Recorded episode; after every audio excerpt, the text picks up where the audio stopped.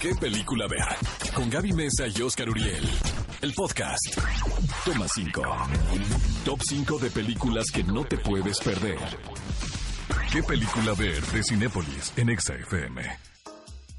Estamos de regreso en ¿Qué película ver? Un programa de Cinépolis, y en este momento, si ustedes deciden ir al cine y después ver una película en su casa o quedarse en la comodidad, pues hay grandes opciones en el catálogo de Cinépolis Click, y por eso en esta sección de Toma 5, en esta ocasión les vamos a contar 5 buenas películas adaptadas del libro al cine en los últimos 2 años. Son películas muy nuevas que ustedes van a poder disfrutar. La primera opción es el debut como director de Aaron Sorkin con esta película llamada Apuesta Maestra, protagonizada por Jessica Chastain. Pero es dirigida por Aaron Sorkin, quien es un dramaturgo de primera, la verdad, un escritor muy importante dentro de la televisión de los Estados Unidos. Él ya tiene un estilo muy particular, y eso es bien difícil de conseguir dentro de el mundo de los escritores de ficción, porque fíjate que ahora, por ejemplo, dicen, es que los diálogos son como los de Aaron Sorkin, que son diálogos muy cáusticos, muy directos, por lo general alrededor de un suceso muy escandaloso o polémico, como es en este caso el personaje de Molly Bloom, quien fue una competidora olímpica, quien sufre un accidente.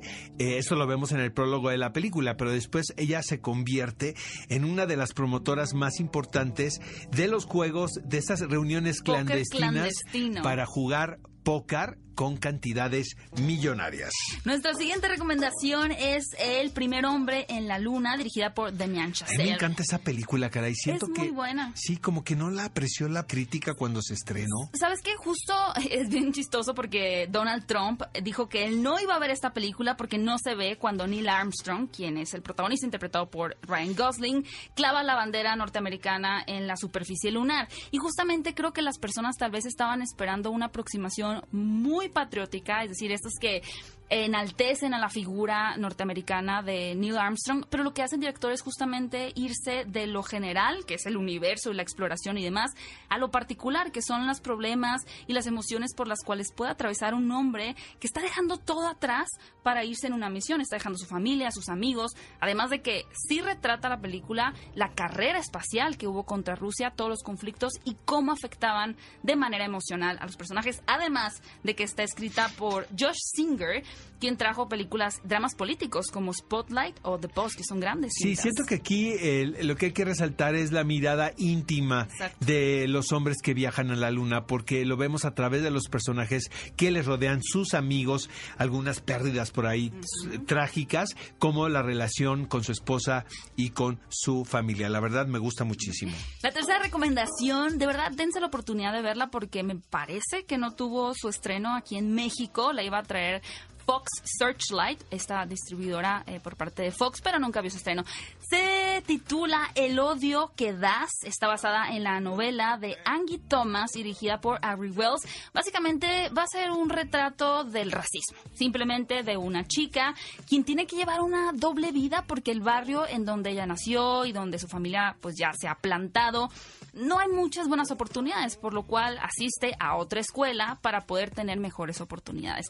Lo que vemos es realmente una exploración de una dinámica tan difícil por la cual tienen que atravesar no solo los adultos que están involucrados en la mafia o en los problemas de vandalismo y demás, sino los jóvenes y cómo esto puede afectar a los adolescentes. Es muy impresionante y toda la historia se dispara cuando esta chica va en el auto con un amigo y un policía blanco lo mata pensando que trae una pistola, pero realmente trae un cepillo. Entonces de ahí se dispara toda la polémica. Es una gran película titulada El odio que das.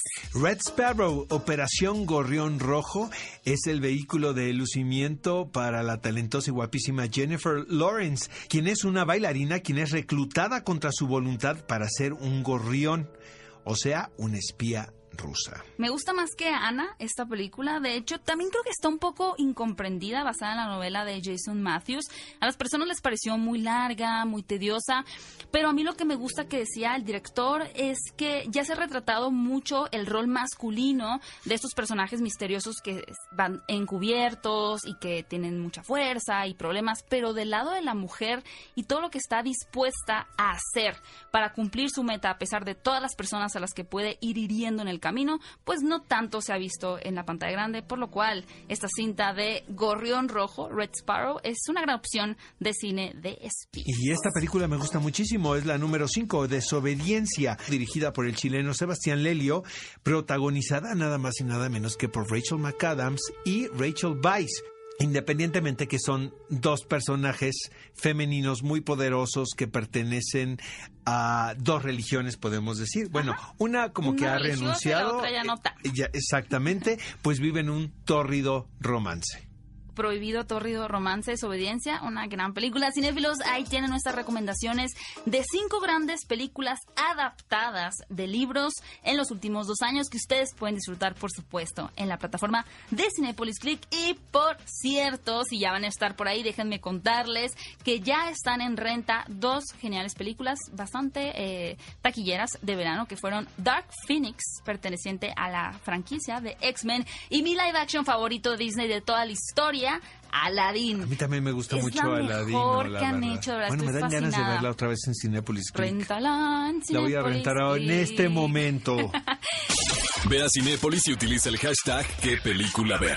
Escúchanos en vivo todos los sábados a las 10 de la mañana en Exa FM 104.9.